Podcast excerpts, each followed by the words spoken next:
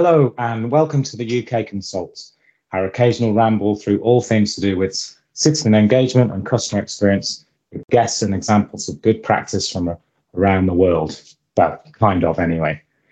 But with today's host, myself, um, I head up Granicus Experience Group in the UK, and Karen Steele, who is our UK leader for all things customer success. And, and before we carry on, a quick plug for our latest episode out now, where Karen gives a great overview of what customer success means for Granicus and our customers. So there you go. If you haven't had a chance to listen to that, have a go. Tell us what you think. Anyway, today we are excited to be featuring another special guest from an organization that has up to 5 million customers a day. And that's just on one of its services and covers a population of some 8.4 million people. And to quote Cilla Black, special guest, what's your name and where'd you come from? Morning, Jonathan. Um, I'm Fraser Macdonald. Um, I'm Transport for London's strategic consultation lead, which means me and my team are responsible for every aspect of uh, TFL's uh, programs of consultations across all of our transport services. Um, you might have guessed from my accent, I'm originally from Glasgow in Scotland, but uh, for the last 24 years, I have been living south of the border, initially in London, and currently with my family in Hertfordshire at the moment. Fantastic. Thanks, Fraser. It's great to have you join us um, today. Um, and in true British fashion, we, we started off before we started recording talking about the weather. Um, and yeah, the fact it's so cold, unusually cold at the moment, that you Absolutely. felt at home. I absolutely did. It felt like I was being back on the West Coast, yeah. Yeah, brilliant. Um, right, I think, Karen, you're going to kick us off. Absolutely. So, Fraser, TFL uses Granicus's Engagement HQ platform for your public uh, consultation and stakeholder engagement. So, tell us how that started, how long you've been using the platform, and and what you hopefully enjoy about it, find beneficial. So we're coming up just to your anniversary of using uh, Engagement HQ and, and working with Granicus. Um, in fact, our second anniversary, I think, is on the 14th of May, so just in a couple of weeks' time. And since we've been using Engagement we've been branded it and uh, kind of promoting it publicly as TFL's Have Your Say page um, to make sure that people are engaging and consulting with us. I think we've had a really interesting journey and a good journey with Granicus so far. In fact, when I was checking on the sort of um, the date that we started working with you guys, I also come up with some other facts and figures and stats about you know the level of engagement that we've had with this, and I was quite surprised to find out that over those last two years, we've now had one and a half million visits to our Have Your Say website, over half a million downloads of documents about our engagement and consultation activities. We've got a huge and really great uh, registered group of participants. We've got 85,000 uh, people who have uh, registered to use the service and, and be part of that. And in two years, we have launched 130 different projects. And like I say, those are over a huge range of things that we deliver at, at TFL from small bus route changes right up to the, the biggest expansions of ultra low emission zones, development of new uh, lines, um, and new policies and things like that as well. So it's been it's been a very interesting and busy couple of years we've had with you guys already. Great and we've we've been delighted to work with you as well. It's been uh, really interesting for us to learn more about such a world-renowned organisation. Really. Yeah, it's been. Um, I think it's it's been a journey for both of us, isn't it? Because it's. Mm. Um, I think at TFL we we like to do things in a certain way, and I think you guys have worked really well in, in sort of listening to us, um, and and making sure that we are using the platform as best as we can hope, and making sure that's a good experience with uh, with the public and our stakeholders. Mm. Right. I, I love that number, that 1.5 million, and the 500,000 downloads. Um, uh, you know, they're really remarkable stats. And I, I also went back in time, Fraser, and and because at the time, and I don't think we realised it, roughly two to three years ago, we were actual pioneers, but we were being transformational at the time because the UK market for public consultation was mainly online surveys or face to face. There wasn't that sort of um, the, the, engagement HQ platform was reasonably new to market. Um, and at the time when you decided that you wanted to switch to to something that was more sort of like you know met your requirements a bit more, we didn't really realize how transformational we were being. And lots of other, um, you know, organizations have done the same thing. And so looking backwards, it's quite fascinating to see how we've, you know, how we've been on that journey. And just going back in time, this is three questions in one actually, so you might need to unpick it. If you go back to the beginning, what were your main drivers and and what were your hopes for more hybrid, more digital participation? And now you know what you know. How have these changed as your digital maturity grows? That is a really big question, isn't it? Yeah, it definitely is.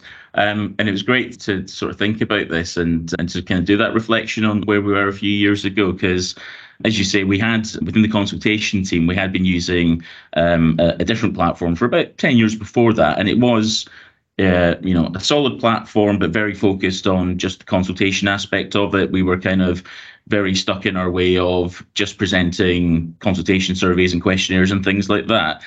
And I think um, at the time that we we started to think about different opportunities and about procuring our platform for consultations um, again, we started to do a lot of learning from what was actually happening around us at the same time. Because you got to think back to, to two years ago, we were just coming off the back of the dreadful COVID pandemic. Um, and during that time, as an organization, we definitely recognized that there was a real shift in people's perception and expectations of what it came to exist online and to do a lot more activities online.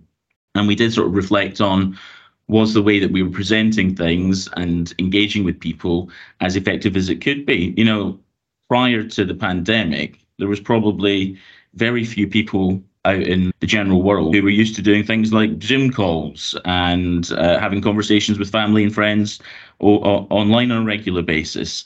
Um, all of a sudden, we were now in a world where we'd experienced more than a year worth of uh, varying lockdowns, and we'd all become a lot more used to doing things online. We were doing a lot more of our entire sort of life experience online, and so we wanted to kind of learn from that and think about um, what platform was now fit for purpose to to kind of explore and work with people now that they had uh, a greater level of experience of being a customer online and engaging with organizations a lot more online.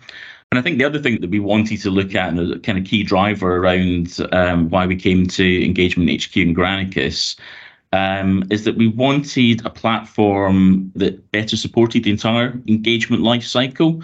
Like I say, prior to working with your guys, I think we were very predominantly focused as an organization of just using it for the public consultation function. And we wanted to work now with all of our colleagues across the business who work in engagement and communications to start to explore a platform that could be used at varying steps in the engagement lifecycle. So, right from the start, right through public consultation, and into the phases after that when we still continue want to having conversations with our customer base. Um, and again, that was a key driver of, of what we were looking for in our requirements that we wanted. Um, and I think the final thing that I was looking for, I'm really passionate about trying to work in an innovative um, and different way and working with suppliers who've got kind of similar mindset to me that that have looked at different problem statements and sort of said, do you know what? Lots of people have done this in the past, but here's some new solutions. Here's some new interesting and um, productive ways of working. Let's try it. And I think that's what the Granicus and the Engagement HQ solution was there to offer us. There was lots of more new tools and new ways that we could think about uh, exploiting those tools to better connect with that huge population that we've got.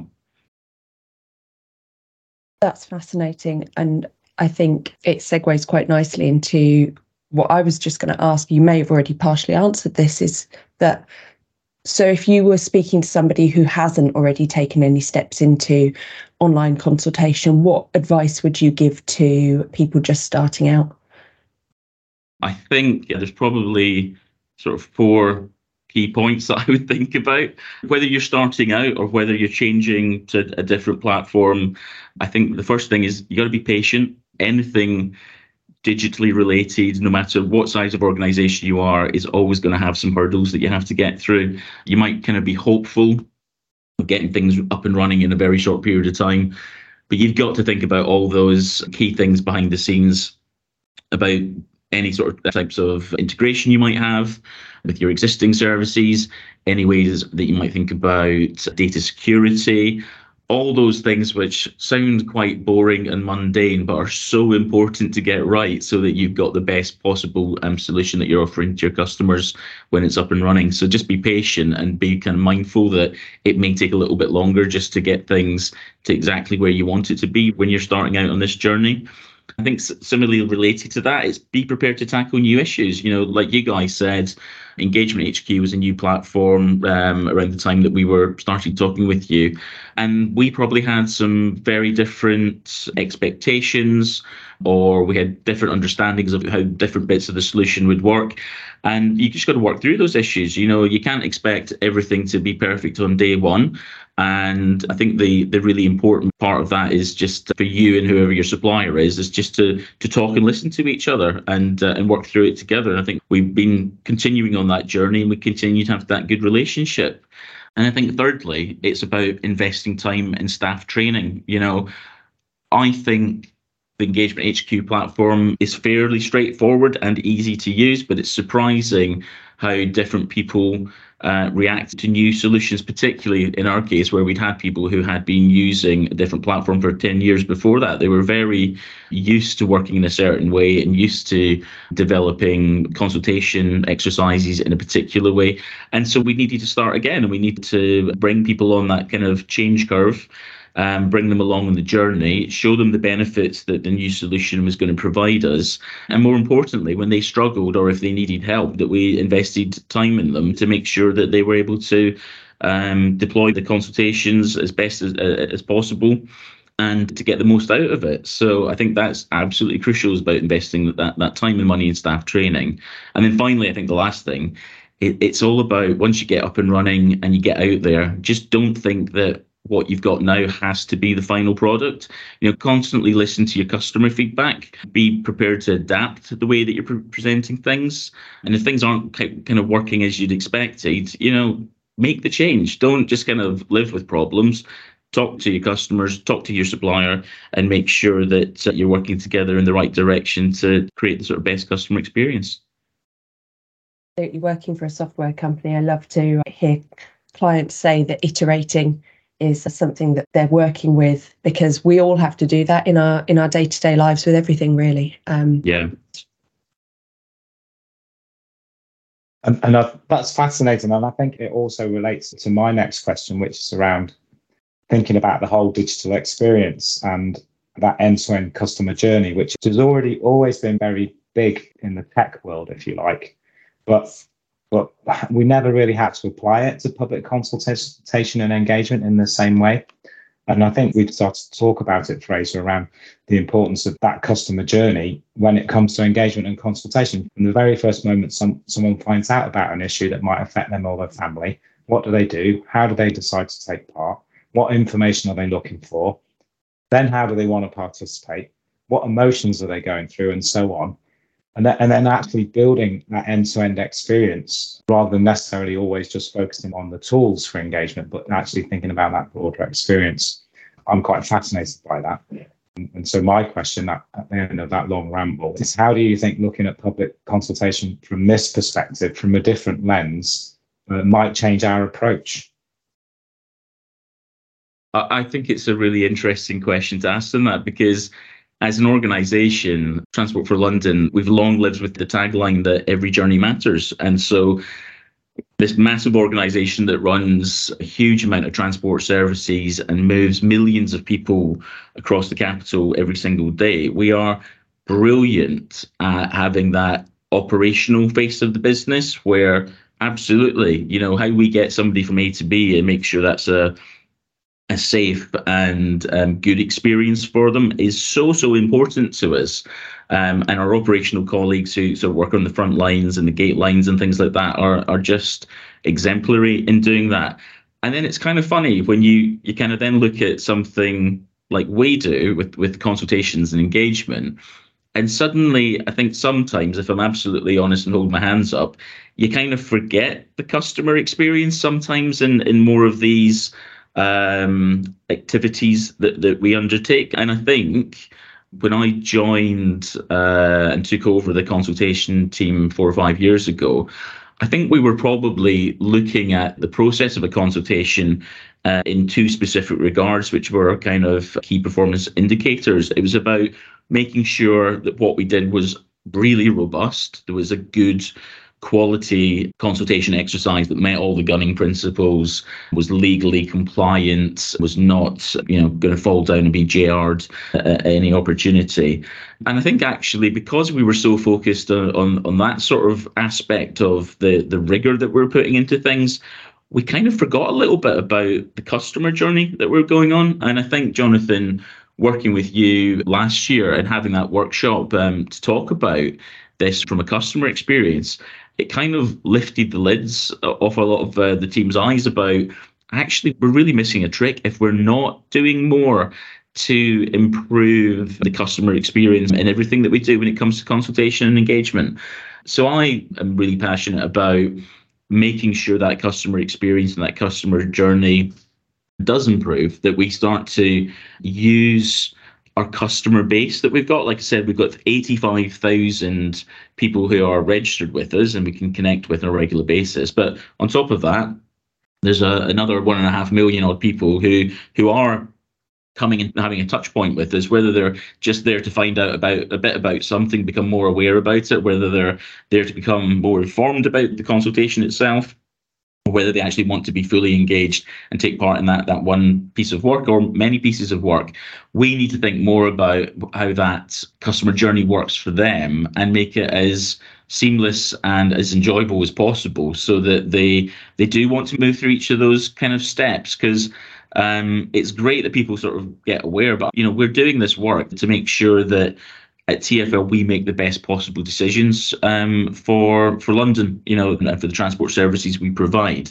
And if I get millions of people just kind of touching base with us and just skimming off some details and then leaving, that's fine. You know, there's a deg- degree of uh, benefit from that. But what I really want is that kind of million and a half people to to truly give us their their thoughts, feelings, and views on things. Because out of that, we will find new ways of making our services better that we as an organization we've always got certain perspectives and things certain things that we look at but it's the, the customers that can tell us the most about the, the change that's, that's truly needed in their communities to make their journeys better. And so the more that we can think about this consultation engagement from that customer journey experience the better it's going to be. And so I think we're probably still in early stages with Granicus about exploiting more of your experience and knowledge in this area. And I think over the next 12 months, I think we've got a really sort of interesting journey to go on around this. And at the same time, I'm also taking steps with the team uh, and with some um, some other suppliers to look about how we are as inclusive and uh, accessible as possible in everything that we do. And so, actually, at, at the moment, we've we've got a a kind of uh, disability inclusion and accessibility audit that's, that's, ongoing around our entire consultation approach. And I'm hoping that some of that will then feed into to the work that we're doing with you guys to make that entire customer journey not just beneficial for some parts of London, but for all of London's diverse communities. That, that's fantastic to hear. And if we weren't on the radio, so to speak, you'd see that I got a big grin on my face um, because I think I think we did lift the lid on it. Um, and uh, and then I was like, oh, is it a Pandora's box? well, yeah. Is there such a thing as a good Pandora's box? So, and I think it's the future for the profession of public consultation to look at it more this way. I think we'll uncover lots of things that we can do to improve what we're all about. Absolutely. It felt like you were almost saying, going back to iteration, that you there are different levels of success as well, and which is absolutely true. You know, success might just be that somebody who has never engaged with you has suddenly become aware that they can do so. Um, I'm just interested whether there's anything particular that stands out from the last couple of years' work as a success to you where you've thought, yeah, I'm really pleased, I'm really proud that we as a team achieved that. So I, I think there's there's one particular, I mean, like I said right at the start, there's 130 different projects that we've launched on Engagement HQ over those last couple of years, um, and I'd hope to think that, that every one of those was a success, and it was a it was a good engagement or consultation exercise, or the entire sort of life cycle that we took those projects through, and I'm hoping that every single one of those did sort of benefit our decision makers to help support their decision making process. But if I think I was being specific, there, there's one that we conducted. Um, I think it was sort of late 2021 into early 2022 around our step free access program at Transport for London. So, this is something specifically focused on the underground network. It's about the investment we've been making over a number of years to make our tube stations much more accessible to people with disabilities and mobility issues and things like that. And we kind of recognised that our current funding phase had been coming to an end, and we now had an opportunity to think about, well, so what what should the future look like? You know, when we get an opportunity at a future point in time to to do another big investment program, do we just kind of continue on with what we did in the past, or do we better utilize the intelligence and information and knowledge that we can gain from London's disability and mobility community to learn more about what their specific needs are. And so I was really proud of that step free access consultation because it ran for I think it ran for a couple of months. It got a very good response rate. We had over, I think, 5,000 people specifically from those kind of hard to reach communities that took part in that. And it gave us a chance to kind of step back and look at those particular communities that would be most impacted by the type of potential policy or operational uh, proposals that could come in the future. And it made us really think about, well, what's the best way to engage with these communities? And that's where we have this great kind of hybrid approach now that there's things that we can do digitally to help connect with those communities and there's still some of the good tried and tested uh, tested things on the ground that we can do to go and meet with those communities so i think it helped that consultation in itself helped us reconnect with the idea about how we can be more inclusive and accessible in the way that we work.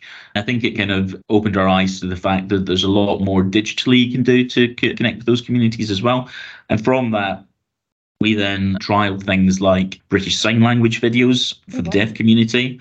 We trialed new easy read surveys and online documentation for the neurodiverse community. We built new connections with stakeholder groups who were kind of more for the older London demographic.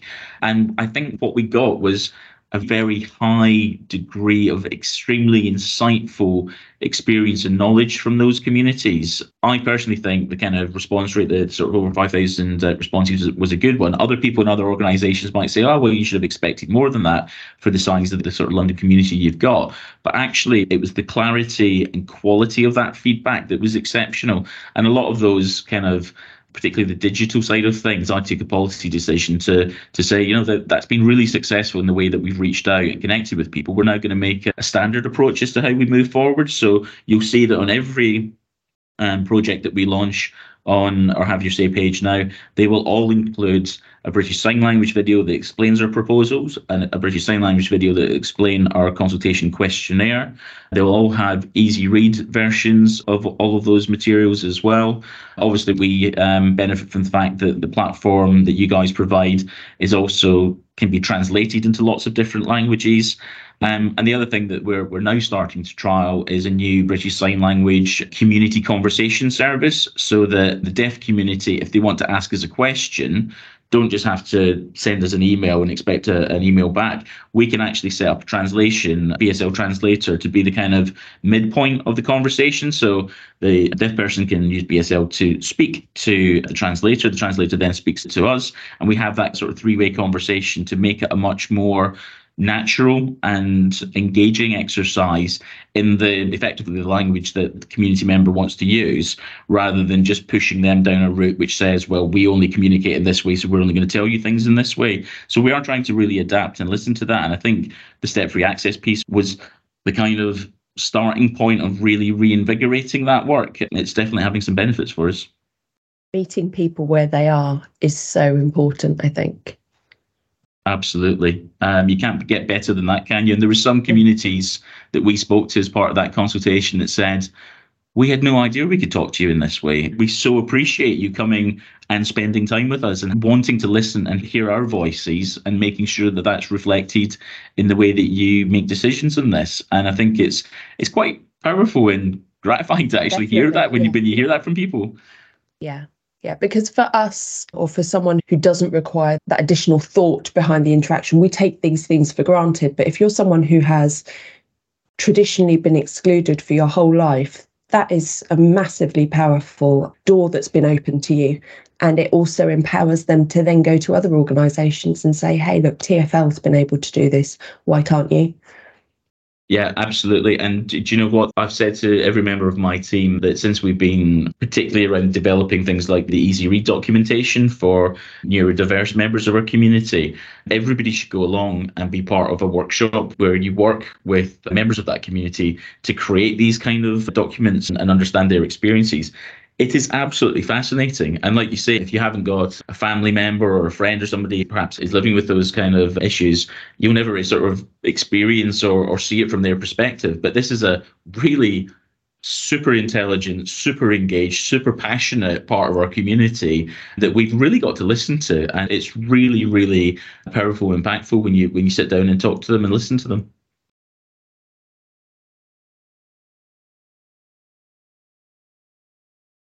That's such a fantastic thing to share with us, Fraser. Thank you so much. We're going to sort of come to the end now with one final quick question, quick fire question. If you had a magic wand, what one thing would you ask for to make the consultation experience a much better one? So you've got a magic wand, Fraser.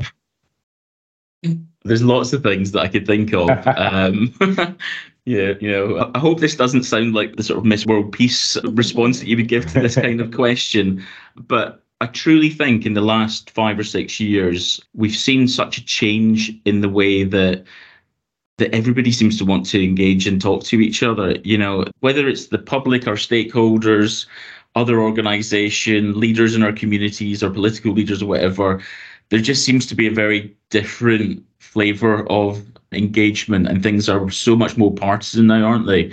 Where people maybe sometimes just don't have the same patience and tolerance that they used to have. I don't know if I'm looking at that through sort of rose tinted glasses, but it just feels being at the kind of the coal face now of this type of work that some of the ways that people feed back to some of the proposals that we are making and you know these are these are proposals we're there to listen to learn and work with people to hopefully make the best possible decisions. The way that some people want to approach that the language that's used and the behavior that sometimes comes across um, it's quite it's very difficult very difficult for the team to deal with particularly when you know you're running hundreds of these projects um, over these last few years, and you're just seeing this constant uh, sort of diatribe of negativity. And you know, I'm not saying this is everyone, but there's a proportion of the population who are there to kind of abuse and, in worst cases, threaten us over the kind of things that we're proposing and that we want to talk to people about. So if I'm absolutely honest, it would be more uh, uh that magic wand would be a bit more tolerance and for everybody to kind of take a step back, take a breath, and to recognize that there are different ways of tackling every problem. There's lots of different views that, that can be expressed. There's also lots of reasons why some things can't be done, and there needs to be a bit more understanding about why we are constrained in some of the ways that we work. Um, but for people who have a bit more perspective, would be a lovely kind of wish to to end this conversation on. Um, maybe that's me just being the eternal hopeful glass half full kind of person, but that's what I'd like to get back to. I think we can all get behind that. yeah, 100%. Definitely. Well, what a great call to action to end on, Fraser. Thank you so much for your time today. Thanks, Karen, for co hosting and for helping us out on the UK Consult today. So, um, thank you very much, Fraser. No worries. Thank you for having me on the call this morning, and I look forward to continuing to work with you guys.